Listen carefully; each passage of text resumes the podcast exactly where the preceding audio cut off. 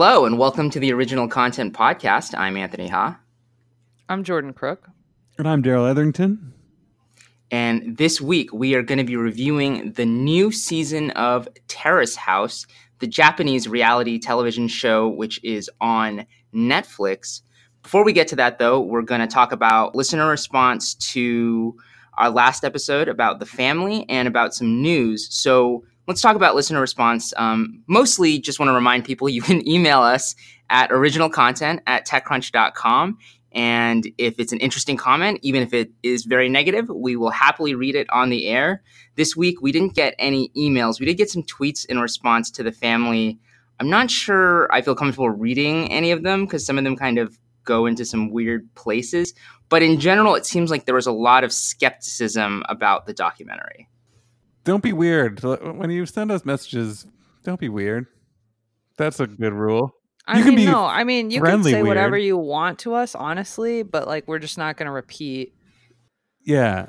We're not going to repeat things that maybe come from a place of hate. We'll put it that way. Particularly yeah. like hate against people as opposed to content. Like, I don't, if you hate the show we're talking about, like, I want to hear about that for sure. We love doing that. That's all we do. Mm-hmm. We hate things too. You know what I mean? But that, I'll just leave it at that. I'm not going to get too much deeper into it. But anyway, the family was interesting to watch and interesting to review. It clearly made people feel things.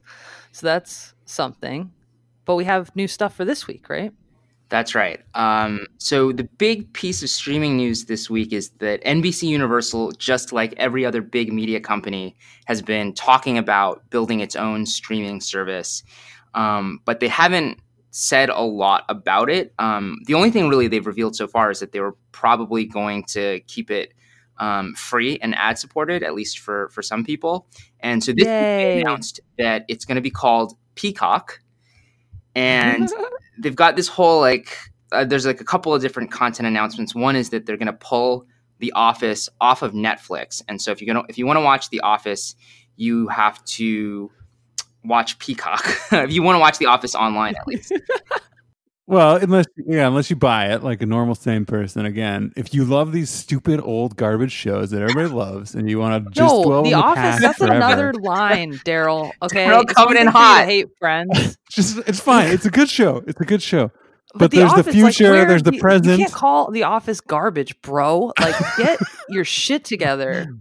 You talk I, about our responses last week were intense. Like, yeah, keep ta- calling the office garbage and see what happens to your Twitter. Listen, I enjoyed I enjoyed the office. I really did. I have very fond memories of the office, but I live in the now. I want to live in the now. I don't want to just grasp onto my past as it slips through my fingers in a just desperate attempt to just hold on to and relive my youth. It's pathetic. Just get just watch the new show. It's pathetic for you. Don't you pres- believe in preserving television history, Darrell? No, history should, should be obliterated. Kill history. You're you're finding yourself a, on a slippery slope, my friend. yeah, I think I am. Um, Wait, I don't like where this naturally. you just said history should die. Oh my god, no! Like the, the, just because something doesn't work for you and you don't want to rewatch a show twenty times doesn't mean that you have to judge people who do, Darrell. No one's forcing you to continue watching The Office. Although I like your suggestion of buying it. I think that's smart. Yeah, that, I mean, that's the that's the sensible conclusion, right? Because then you have it. Well, maybe forever. Actually, it's, you're not even really. Dollars? How much are you going to spend on that though? Like, I mean, how many seasons do you need? Is part of the question there. M- most of them, I think. I mean, so, some people quit after Carell, but I don't. I'm gonna. I'm loyal. Loyal but you could, You could you could get it. You, you could also still get it taken away, right? That's the problem, I guess, with my suggestion. Because who knows? Maybe iTunes is like, ah, oh, we changed our the idea. We changed the whole right. idea of this. The way that it's, I think was it Ultraviolet. I think that went away, or mm, some of these yeah, like yeah. you know film libraries went away, and there was a way that you could still try to transfer your purchase to a different service, but obviously not everyone's going to do that.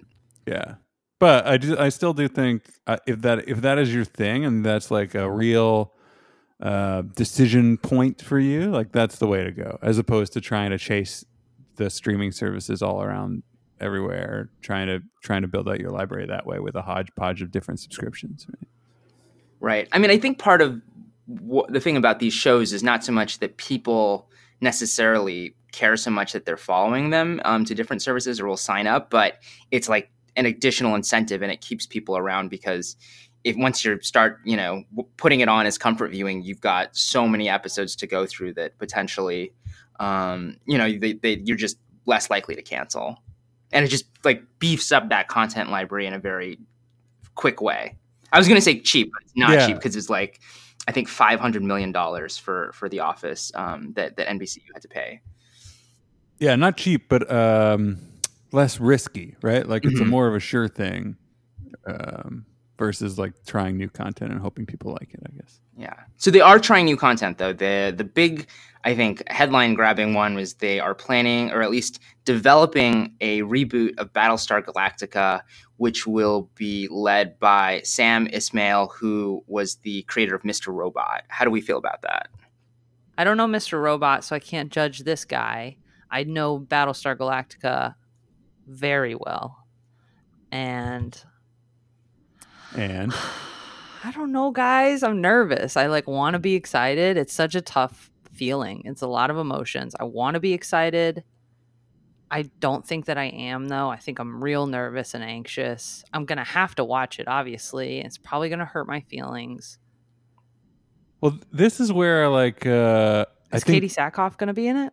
I don't think so. But it, this is where like the, the the it comes back to the thing like the old hold on to the old or whatever the new. Like I'm I'm willing to. I'd prefer they do this than just buy and recycle the old series, right?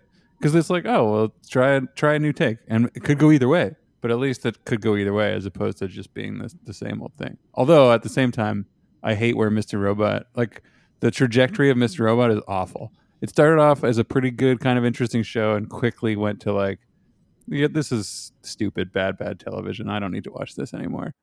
I feel like um, I actually feel the opposite way in the sense of rather than you know just rebooting, keep continually rebooting things, just watch the original thing that was already good. Um, I mean, Battlestar Galactica is sort of an interesting case because it was itself a remake of a '70s show, but no one gives a shit about the '70s show anymore, and um, people only think about the the newer version.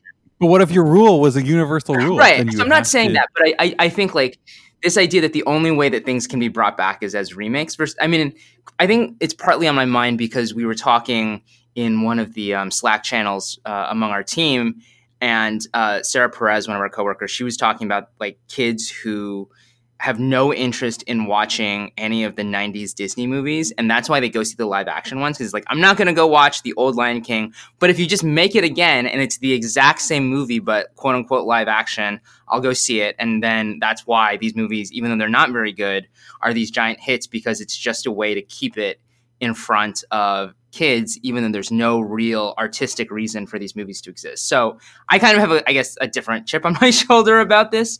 I'm, you know, Mm. I, I I'm curious about, you know, this this new version of Battlestar Galactica, but there is a part of me that just says you don't need to reboot everything. It's fine. You could you could just you know feature Battlestar the, the you know the 2000 version of Battlestar Galactica, and people will will will follow it, and and that'll be great. I think now, like the, this, this, this qualifies as you being on record that you're not going to participate in the reboot of original content when it happens. uh, I mean, he, we would actually have to make money for that to be appealing to me. Uh, yeah, I, I, I, I, I, get where you're coming from. I just think uh, I'm not against it. I just think it's, it, it's the creatives involved. It's all situational. It all depends. I'm, I'm not like immediately get my. I don't immediately get my back up about kind of reboot culture, um, but it makes a big, big difference who the people involved are. Um, how excited I end up becoming about the show, and in this case, I'm just wary. Basically, is how I would describe it. There are a handful of other reboots in the works. Um, there's a Saved by the Bell reboot and a Punky Brewster reboot. Oh man, that just makes me tired. Those ones. So Those will actually have the original cast. It'll be Elizabeth Berkley and Mario Lopez are going to be in Saved by the Bell. Uh, the original Punky Brewster is going to play a grown-up version of herself. okay, and then just, is that like the Full House style thing? Yes, I don't, I don't know. Probably. Ah, well, I mean, I don't know. I have no opinions on all those. Those ones I'll I'll gladly just never see, and it'll be fine, Right. and they can go their own way. I've seen 10 Um, minutes of Fuller House, and it is one of the biggest regrets of my life. And, and I don't intend to watch any more of that. As repellent as I imagine it to be, probably just probably immediately awful. Like you would have to, yeah. Well, they, yeah, because if you watch any of those uh, ABC era sitcoms, the what was the night called? Family Friday. What- Oh, what was it? TGIF, right? Yeah, TGIF. TGIF. Thank God it's Friday. A friend of mine just recently got that in its original font Ooh. tattooed on her arm. That's not bad. That's not, Wow. I'm not against that. Weirdly, it's inconsistent with my views, but I feel like that's kind of okay. We don't demand ideological consistency here. That's true. I, I guess in general, the question is how do we? I mean, there's. I understand why if you're a big media company, you feel like you need to have a streaming service. But I mean, I mean, we're not saying anything new here, but there's just so many. Apple and Disney are about to launch in a couple of months. Is there anything here that makes you excited about Peacock? I mean, excited is a strong word. I think that I I like have a desperate need to see this Battlestar thing, and Yeah. just just because of who I am. But like, I don't I don't know if I'd even. I mean, I guess I'd have to pay for it, but I would definitely pull if I like. I would you pull get your one of the free free trial or something, probably. Free ad supported. Yeah, exactly. But if there's the that's exactly what I was saying. If it was paid, like if it was five dollars a month, I would just do use my free month to watch the Battlestar Galactica stuff and then call it. I don't think that. I also am still on cable. I'm not like the best. I just I have everything. I literally have all the TV that I could have like doubled up in some respects, and just because I never want to not be able to watch something. For a while, I had that on music, but I feel like the problem is going to be infinitely worse on TV. For a while, I had like all the subscription music services, basically because each one offered something slightly different. That I was like, oh, I want this feature on this thing, and then this feature on this other one, and I want them all available to me. I got over that; it was the sickness, but I think with the the, the streaming, it's going to be way worse, right? You're going to have so many overlap areas, but they'll be it's because of the content. It'll be like the one thing you want here and the one thing you want there, and that'll keep you there. And it's going to be insidious and awful, and the lump payout per month is going to be worse than cable, and we're we're, we're regressing again. Yeah. Um, well, on that bleak note, should we move on to Terrace House? Yes.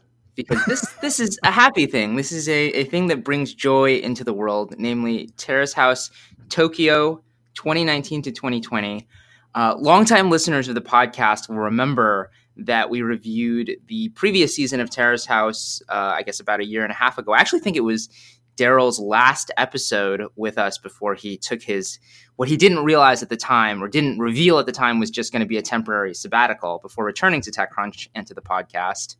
My research here. Yes, it's a it's like a very incredibly long running show, like uh, Terrace House proper, the Macro Terrace House. I don't even know when it started. It was originally just on um, Fuji TV in Japan, and then Netflix came in and picked it up and started co-producing it, and they've done themselves quite a few seasons. And then this one, this one is the least interestingly named. Usually they're called like Opening New Doors or Aloha State or something fun. This one's called Tokyo 2019 2020. Uh, which also I appreciate you- that because it's very clear. then you just know what it is. Versus in my head, I'm like, wait, which one is opening new doors? Which one is boys and girls together? Like, I in don't the city. know you. yeah, that's true. It it is clear. Also, I think it's a nod to the Olympics because that's like a a big.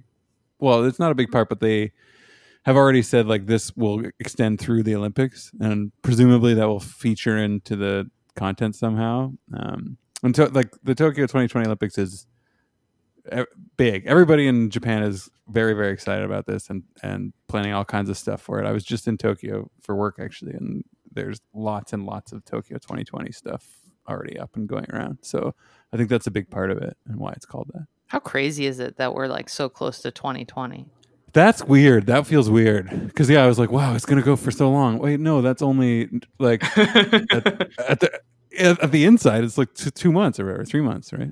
I don't know what month we're in. Four months, four. Yeah, three. okay, Three and a half, Uh, yeah. three and a half. There you go. Yeah, it is crazy, Jordan. I don't know. I don't know what I'm gonna do about that. Life moves fast. if you don't stop and look around. Yeah. Darrell, so as the I think the longest running Terrace House fan and the person who recommended we review it both times, how would you just sort of boil down what the the concept and the setup of the show is? Yeah, so it's a reality television show. It's similar um, in structure to the real world, kind of, uh, in terms of American shows, but Mm. like more the original run of the real world, less the later zanier runs of the real world. Um, it's this, there's always six cast members uh, at any given time, uh, three guys and three girls, and they're living in a house provided by the production. Uh, Beautiful house in every instance. This one's in Tokyo, hence the the name. Uh, they've been in different places, some in Tokyo, some in different parts of Japan, and one in Hawaii as well. And they also provide them cars, and that's like always the setup. We provide them a house and cars and nothing else, and then they just kind of say, or or the the fiction, I guess, is that they just let the cameras run, and then what happens is like their natural interactions, right? And there's always kind of like um, it's it's overt. Like there's an overt sort of subplot of these guys and girls are looking for romance, and part of what they'll be doing is pursuing potential relationships with the other members of the household um, in different configurations. They usually try to date, uh, you know, a, a bunch of the people and figure out what's going on, and then sometimes pretty rarely given the the structure they end up actually like uh, developing relationships that sometimes last outside of the house sometimes lead to i think they've led to marriage in a couple instances but um yeah so it's it's kind of like a dating show reality show because they're also living and working and doing their normal um like jobs and, and daily lives while they're all living together in this house and that's another key ingredient that's kind of not really uh, translated into North American equivalents. Like they they just go about whatever they were pursuing to begin with, right? So one's an illustrator in this season. She continues to be an illustrator and has to go to work during her assigned hours, and you know, and like they have their phones and they Yeah, see they their their other phones. friends and they're not like on lockdown in this like american t- reality shows are not just stupid because they're filled with stupid people mostly but because they they put them in these situations where they like must interact with one another in order to get any mental stimulation whatsoever. They don't have like books or tv or or like the news or their phone or communication with their families. Yeah, always it's hardly really artificial and weirdly. yeah like what think about what would happen if the bachelor played out but with everyone having access to their phone friends past love interests etc Well, they would probably just never get together with Get one another. Yeah. they would never get anywhere because they'd be like, "Oh no, I've got this like fling," or like, you know, Yeah. "Oh, you posted an Instagram of yourself with a dude." Like, I'm jealous now, or whatever it might be. Like, all the actual, which is why all these bachelor couples break up so quickly because they're like, "Oh my god, you have a phone." Like and you use it and you text instead of talking to me. Like, I mean, Yeah, once just- they're outside in the real world, it's like, oh, your your whole your crazy honeymoon fantasy artifice thing doesn't work at all because it was not tested in any real conditions. Yeah. Yeah. which is why these are so interesting because it's like I don't know, it just feels like it's much more real life. I think it Yeah. is, you know. I mean, you can tell in a lot of these reality shows they're like you need to go talk to him about the fight you guys had, you know. Let's get the cameras ready. Whereas this just does not feel that way at all. Like it really No. does feel unscripted. Yeah, it doesn't feel like producers are doing like a guiding hand behind the scenes, and it also, uh, like by all accounts, they're, the the people are what they were, seem to be on the show. There's been a couple really notable instances where there was something going on um, that was not like in the production or in the the actual like footage footage that was broadcast, and it ended up being like major, majorly scandalous. But it was very, very rare. So I think I think that's right. I think it is like generally more accurate. And you mentioned also that they're allowed to watch TV. And the weird thing, I don't know how far you've been and whether this has happened yet, but they they often watch themselves in like the earlier aired episodes of the show.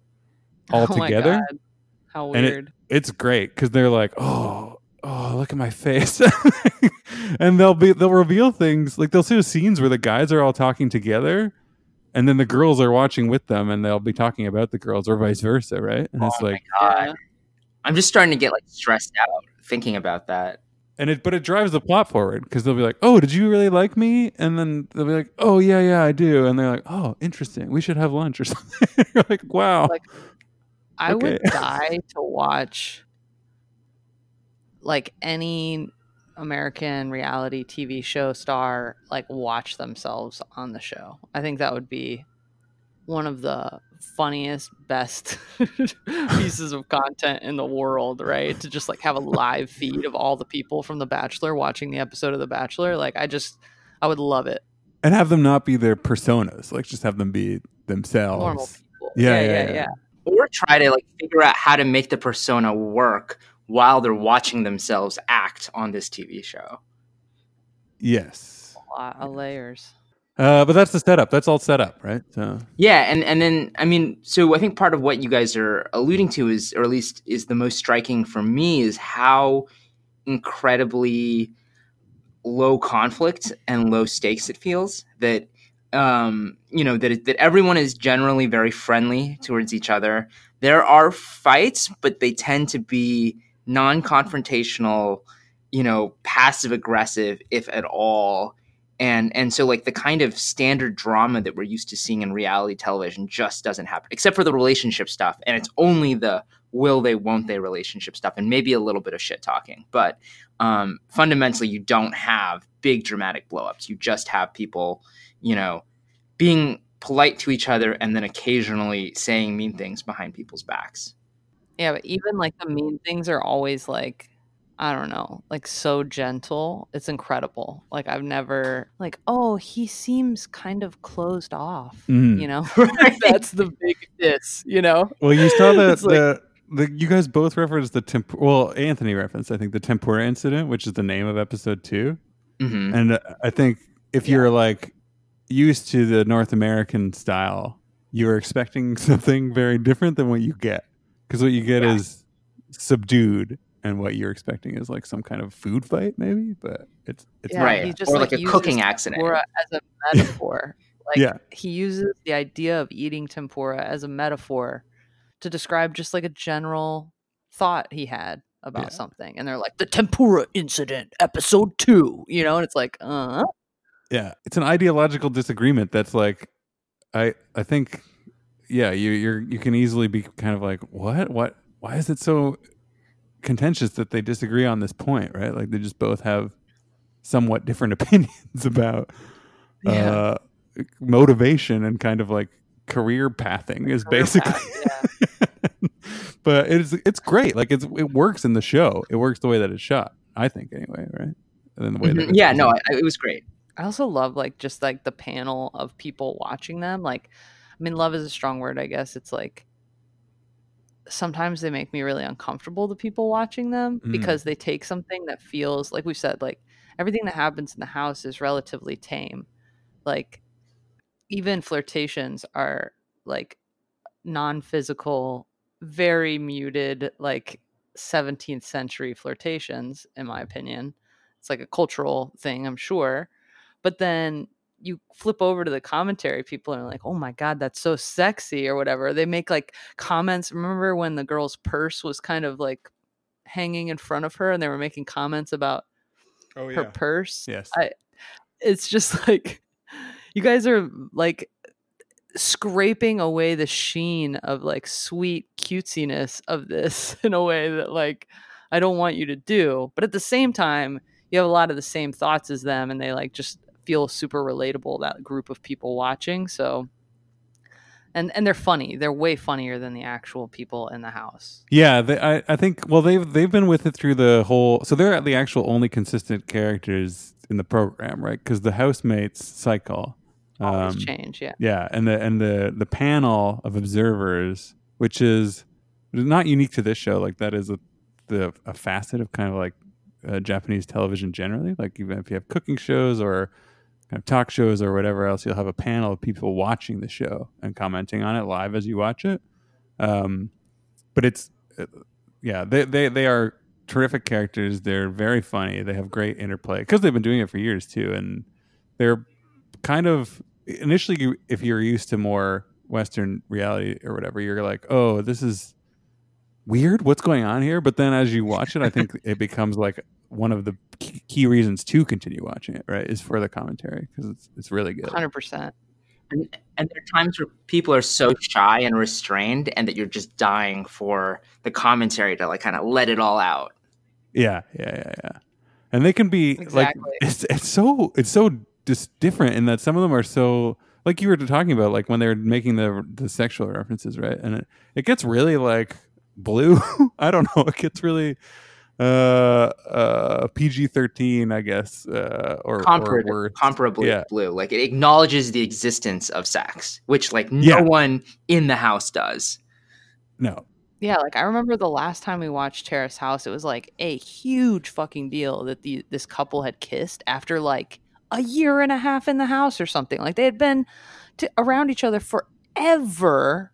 Will they? Won't they? Thing, and they kiss, and it seems like a very like Disney movie type thing. And then you go over to the panel, and they're like, "Whoa, whoa, whoa, Yeah, yeah, yeah. we're going to get it on," you know. And you're like, "Well, I while I relate with you, I don't."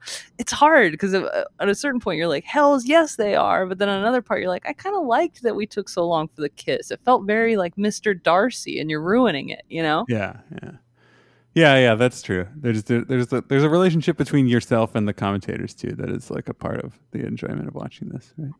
And the commentators this time around are the fir- are the first ones, and as far as I've seen, the only ones who sort of acknowledge this thing that's happened between seasons, which is that the show moved to or you know made it onto Netflix and has become.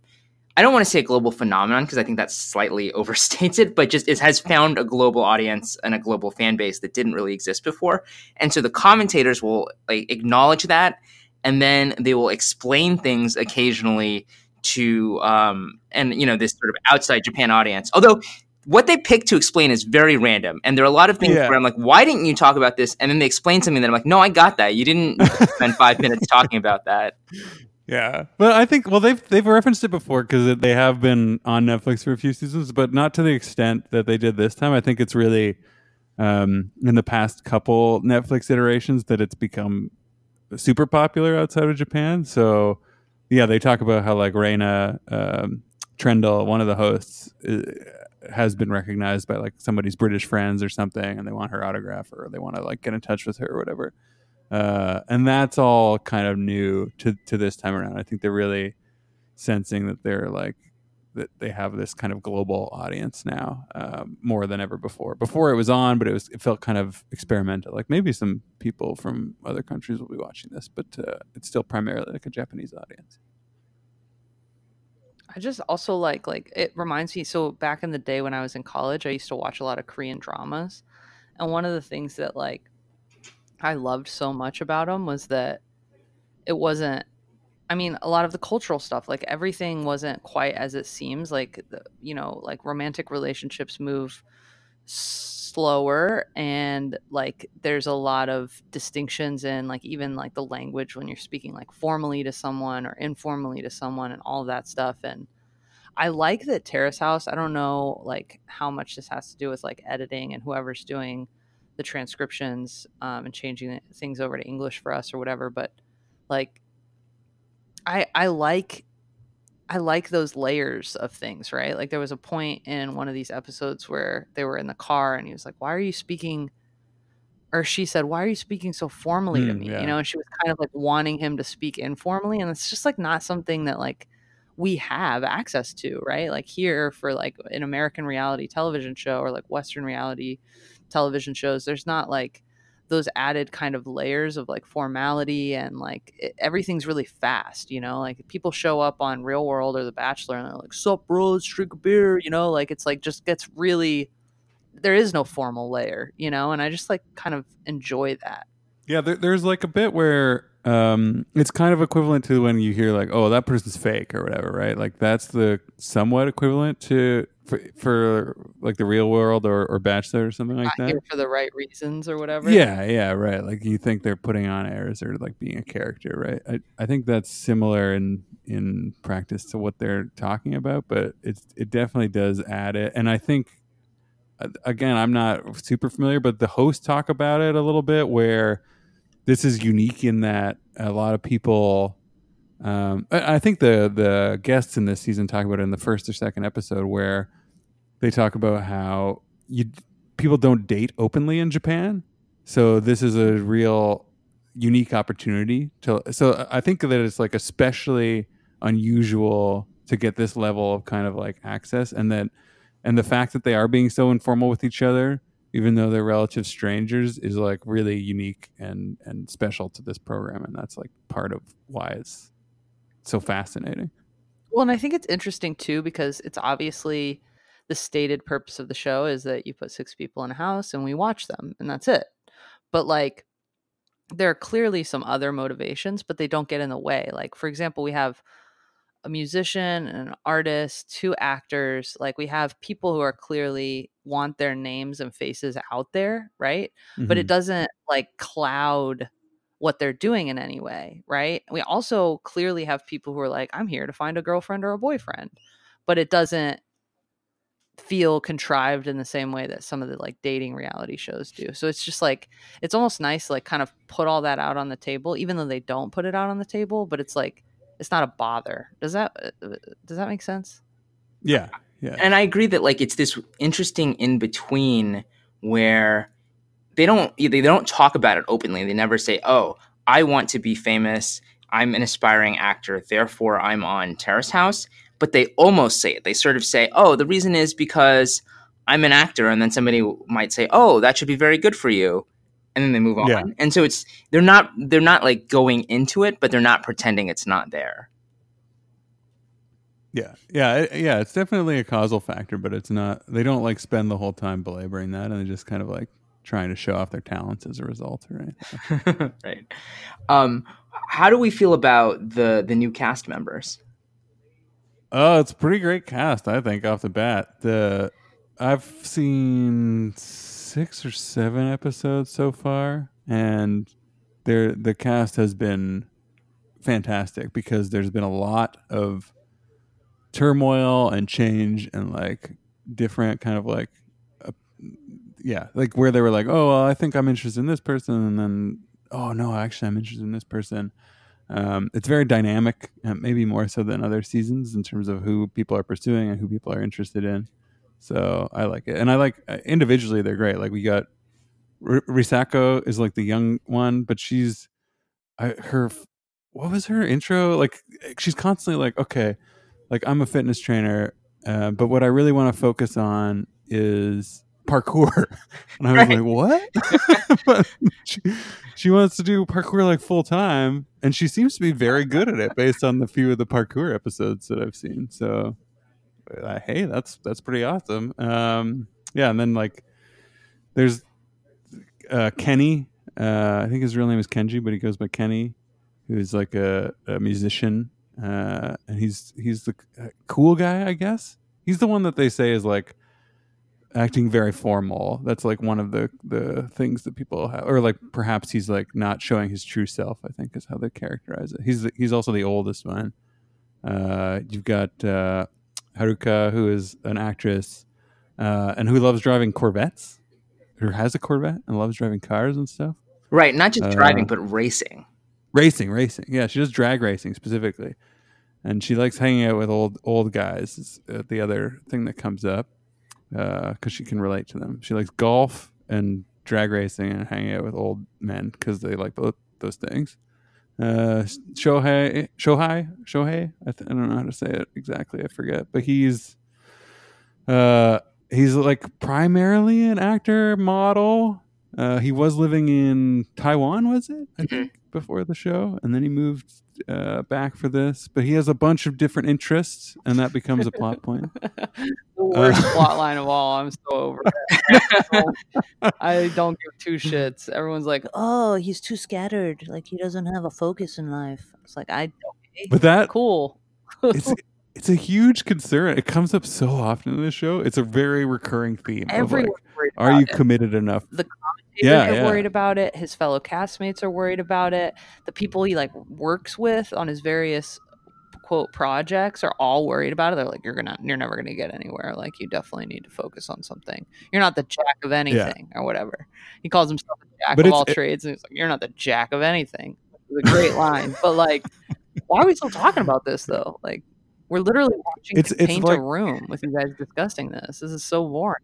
there's in at least every season that that has been a plot line because it's it's like a huge primary concern like there's an attitude that if you're not aiming for one thing and doing your best and everything possible in your power to get that thing then you're not really um you're you're not a serious person like you're not worthy of respect and that's like a recurring theme in each of these seasons that I've watched where there's at least a few people who are perceived as flaky and it goes down real bad with everybody else, uh, Well, including the commentators. it's also reflected in how people are introduced both in i think like in a recurring way is it'll be name and then there'll be age which people are very very direct about and also Yeah. very direct about this idea that if you are in your 30s you're dead you're just absolutely dead Yes, yeah, Um, yeah, yeah. And then it says what your profession is and that's there's this sense of okay you got it now you understand who this person is Yeah, yeah and then they always ask like, how long the, they've been "What's your type?" Too, too. right? oh yeah i forgot Yeah. that One yeah point one point The four duration of years their- single or whatever. You're like, what the Yeah. hell? This is weird. man Yeah, that'll be in the like, lower third or whatever. Will be like their their duration of singlehood. This is a- uh, oh, and the last the last cast member though, before I forget, is is Kaori, who is an illustrator. Um, I think self employed illustrator. She's she's probably my favorite one. She's like the most even keel and perhaps the most um uh I'm not not shrinking butterfly, but she doesn't like feature prominently in any of the big dramatic plot lines of, of the show. She's also just like way uh, cooler than the rest of them. Like, Way cooler. Yeah. That's what it is. everyone it is. else She's has like feels like they kind of have something to prove, right? Like the parkour girl is like too hung up on this guy. And this guy is like obviously just hung up on himself, whatever that guy's name is, Ruka. And then oh, Haruka Oh, I forgot Ruka too. is yeah, Ruka is the youngest of all, and he's Right. a sweet, sweet baby boy. on on the Wikipedia page for Terrace House, his occupation is listed as part timer. Yeah, well, and like in the lower thirds, it says part-time retail associate or something. Like they're just like shitting on him. Everyone else are like, Yeah. oh yeah, like illustrator, and like she used to work for a big consultancy. Like she's a genius. And then they get to over to Ruka, and they're like, this guy. Hmm. Although I feel like they're they're charmed by him though. It's more like oh, like he's Yeah. like, like you said, like he's the baby boy. He's I mean I mean a lot of the women seem to find him kind of the, the his in, like painful shyness. They seem to find cute. yeah, he blushes whenever talking to any women. That's the thing. That was like his ploy. Like that's why what's his face, one of the commentators, the funny one, is so mad because he's like, the first thing this guy says when he walks in is like, "Oh, I can't talk to women. I blush when I talk to women. I'm like so shy." And then he's like, want to go out? Yeah. Let's go skateboarding. Like I'll be your hero, baby." Like what the hell? Like what a 180. You know what I mean? Yeah, that's Yamachan thinks that it's a it's a guise. It's like a thing he puts on. But he is he's uh, even the the hosts like Reina uh, especially uh, loves loves, him him. loves him. That you know like everyone's name, Darrell. Well, I've watched a lot of this I show. I watched if I count if I could count the episodes total. I mean, I could because the information is available. But I watched every single one to date. You could probably just like ask Siri, like how many episodes of Terrace House are there?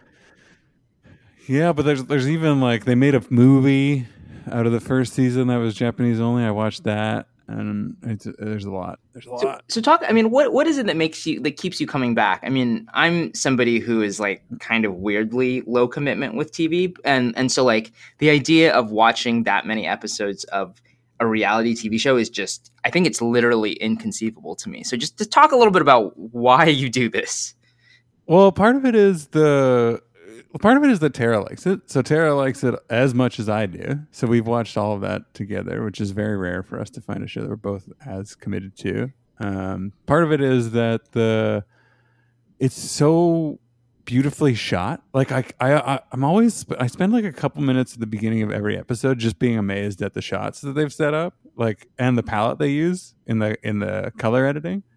Um, but also like they do a fantastic job of positioning cameras so that they have both beautifully well composed shots and also no obvious AV equipment in shot ever.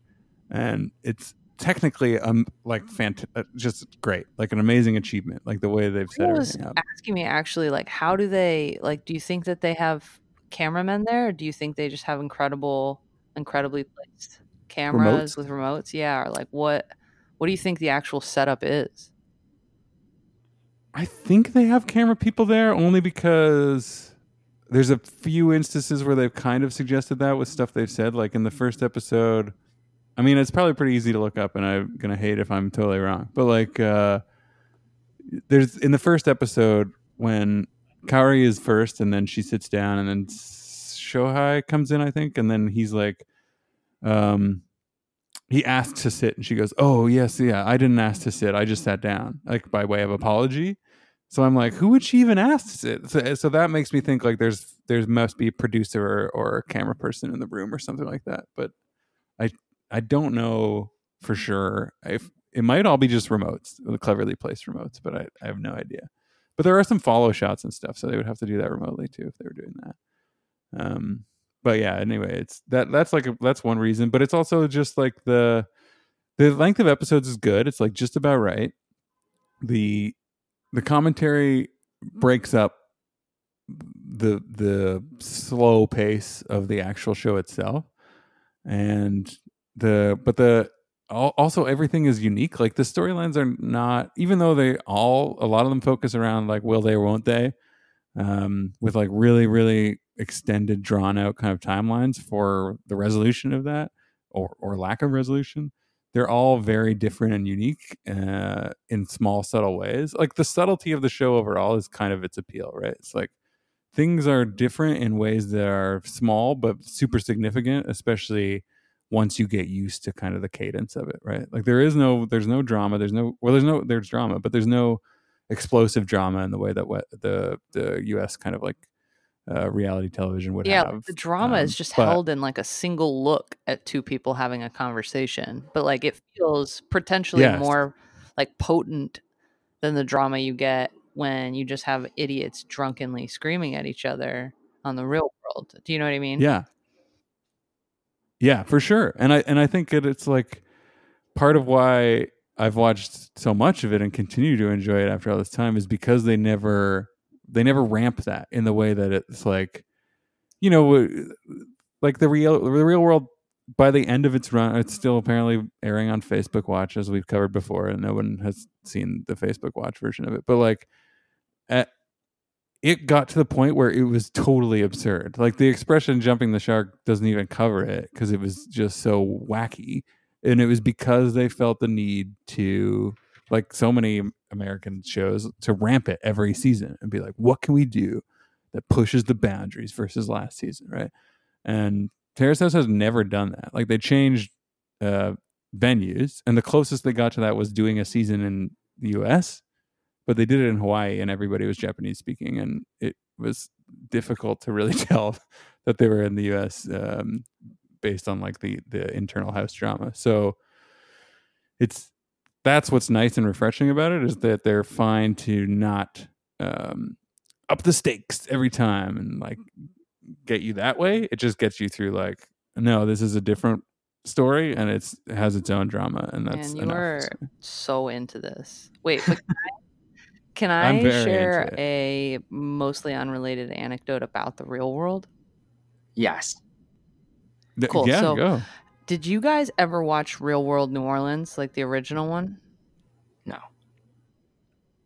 Nah, uh, maybe many, many years ago, but I can't So- recall if I or specifics. So okay, so I'll have to add more context. So there's this guy in Real World New Orleans from like back back way back in the day when I was like a child. And he was a musician and he came up with this song like hybrid scat song that he did in the confessional and it goes like this. It goes come on, be my baby tonight, over and over again.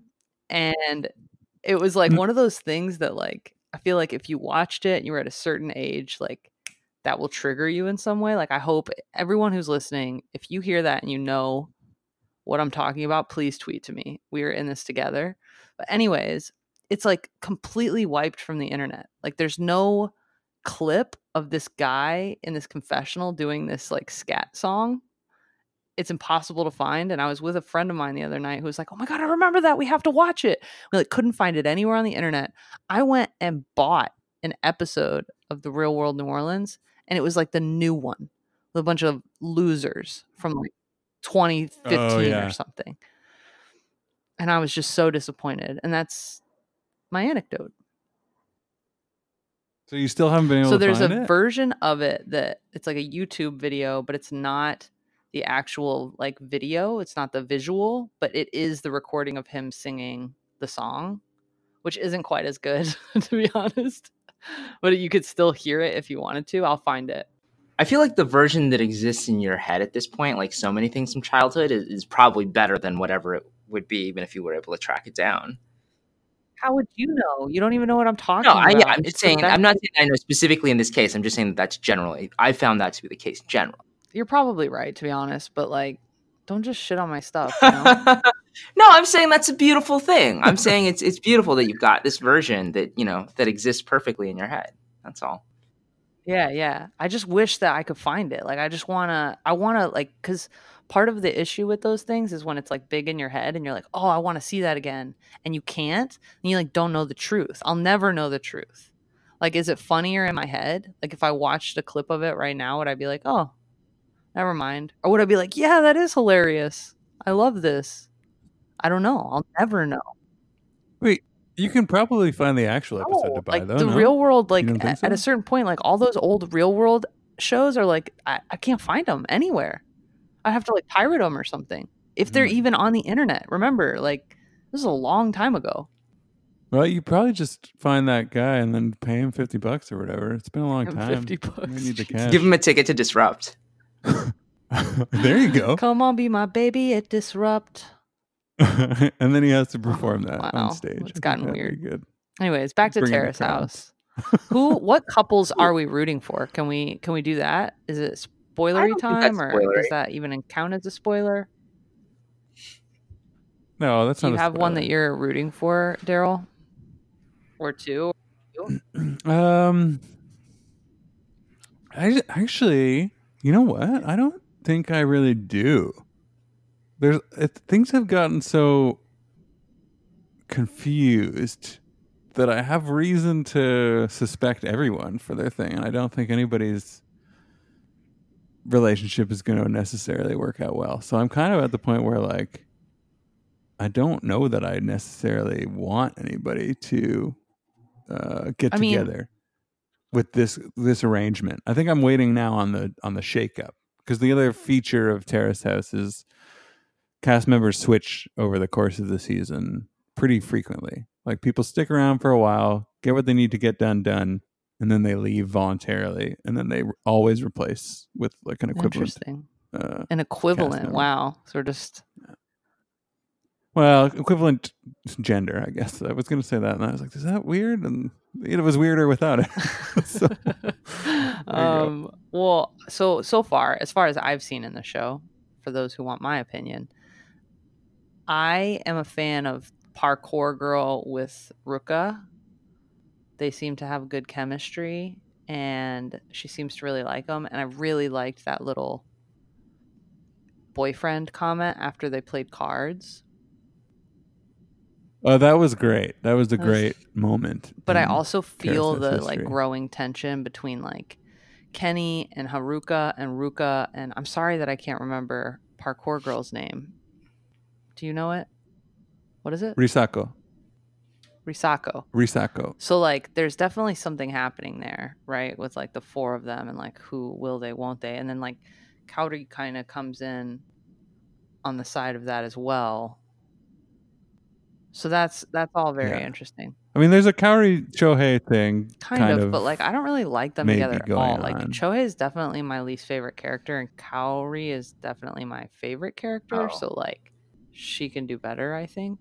Wait, No, I Oh, agree what that does Kaori's that my mean? What do favorite. you I was think, just Anthony? I, I think I'm I don't like Shohei much as a person, but I like that pairing. And I, I mean, particularly just because the way he asked her out the first time, which I will not say now since we're not trying to do spoilers, is I genuinely shouted, like because I was so stunned with how he asked her out. so good. Yeah, Wait, I don't was- remember that. Why can't you tell All right. me? This is the, this is spoiler for the end of the first episode of Tokyo, which is that he says, Kaori, I'm drawn to you very strongly. Would you like to get a drink? and he says it with the other women in the room. Oh wow. Yeah. Yeah, it is the most aggressive overt thing I've That's ever hot seen. in though. this Good for him. It's crazy.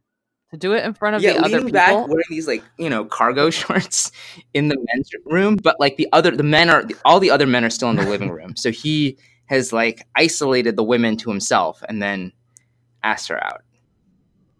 Yeah, and then picked one. Wow, what a player!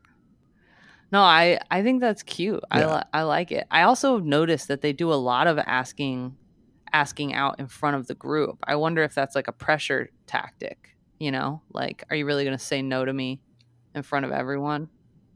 Yeah, there's there's a fair amount of like that in the show too, which is another compelling thing about it is like like what they choose to share privately and what they choose to air publicly, right? And there's a lot of that. I don't know if it's happening yet where you are, but between there's crazy dynamics between um, uh, Risako Haruka and Ruka. uh, uh, Ruka, and what they end up doing in the presence of one another, right? And and it's like, it's I mean, it's obviously intentional, right? And it's it's like wow, like some people have some stones or have it out for some other people, and want to like make it very clear This is my man. uh, to them that this is what they're doing, right? Yeah, yeah, it's kind of like that. Yeah, and then they and then that and then they watch it on the Netflix show as as cut and edited by like the producers, and they go like, "Oh, I'm a, I'm a terrible person." like they really feel strongly. I can't wait it. for that part. But it's oh, it's great. It's just it's because there's the um, I forgot they were doing spoilers, so it's fine. But like, uh, it's Haruka has like crazy facial expressions, which they they always played up. I think you've probably seen this already, she's, right? Like, they do a lot of like Making she's watching them talk, and she like keeps being like, "Oh, yeah, yeah. They do a lot of lingers on her, and she's very expressive in with subtle movements of the face. But then they show that, and they're all watching it, and she's just like, "Oh, my face!" it's just like it's so obvious. Uh, but that's, I mean, that's also you- Kaoru's uh, has similar. She hers are like better because her facial expressions in the first one, she has like sh- she's the first one there, and she sits down, and they have the funny interaction where like she asks, "Who's the first guy in?" It's is it and it's Shohei, oh yeah, right? Shohei. Yeah. So she asks Shohei about like what he does, and he says something, and then there's a long, long pause because he you're expecting him to ask in return, but he takes a while to do it, and they go on her face, and she it's it's like her like eyelid and her lip are trembling as if like I'm about to have a nervous breakdown, and then finally he says, "And what are you doing?" She says like. Oh, sorry for pausing for so long. And it's like, no, no, no, you you don't need to apologize. You were doing like the natural cadence of a conversation, and he was he did not respond. But she also later references that and is like, I was deadly nervous. I thought I was going to throw up. And you could tell when you look back, it's like, oh yeah, yeah, that was very apparent, and like how you reacted, even though it was it was kind of subtle. Um, and I also I rewatched it, so I I rewatched like the first five episodes just to really savor the subtlety uh, of all the, the shows. Um, okay, so one last thing that maybe we should do before we wrap up is last week we started, we got this email from a listener saying that they would like to have more recommendations for similar things. So if you like Terrace House, um, and you've watched all of it, which is sort of again difficult to imagine. But if you're Darrell and you've watched all of Terrace House, do we have any thoughts on what you should watch next? It's super tough. Like it's like a one of a kind thing, right? Like I Yeah. I would say you can go well, if you watched all of the Terrace House available on Netflix, you could go try to find a truck that is dropping the other episodes that are not yet available in North America. Uh, You know, a virtual truck a off of the back of which these episodes are digitally falling, if you know what I mean. Because there's no other way to get them. I'm not advising you to do crimes, but I'm just saying if you want to watch these shows in English, there's a way, and you can figure it out. Um, so that's one thing. Uh, another thing is you can watch. Um, oh, what's it called on Netflix? Also, it's the stop animation uh, program. I think it's Rilakuma and Kaori, maybe. Uh, uh, Rilakuma, Rilakuma and Kaoru is a Netflix show uh, that's like a it's it's you're gonna think that it's super super different because it's a stop stop and go animation uh, with very short episodes, like 15 minute long episodes. But it's fantastic for a lot of the same reasons and ha- delivers a lot of the same like uh, subtlety and and yeah, like it, good storytelling that I think Terrace House does. So I would check that out. Also, it has the advantage of being really a quick watch because I think there's like 10 episodes and they're all 15 minutes long or something. Sounds good. Should we wrap it up there? I think so. Cool. Um, next week, did we want to watch Between Two Ferns? Was that the plan? The movie? Yeah, the movie version, which is out t- today. No, Friday now. Today, yesterday, whenever this. I think that's right. Is I that think right? that the I think the day that we're recording, so it'll have been out for like a day when people hear this. Right. So yeah, Zach Galifianakis somehow has got a full movie based on his uh, goofy, funny or die fake interview show. So I don't know anything about it beyond that, and that is even that's a guess. I don't even know that that, that might not be true. Who knows? Could be something else. But that's what we're gonna watch. And with that recommendation, um, I'll before we go, I'll just remind listeners that as always, we love it if you subscribe. We love it if you leave us positive reviews. You can do that on Apple Podcasts. You can do that on any other podcast app. You can also send us your feedback on original content at techcrunch.com. And if it's interesting and coherent, we will read it at the top of the show. And everyone have a great weekend. Yeah. Bye bye.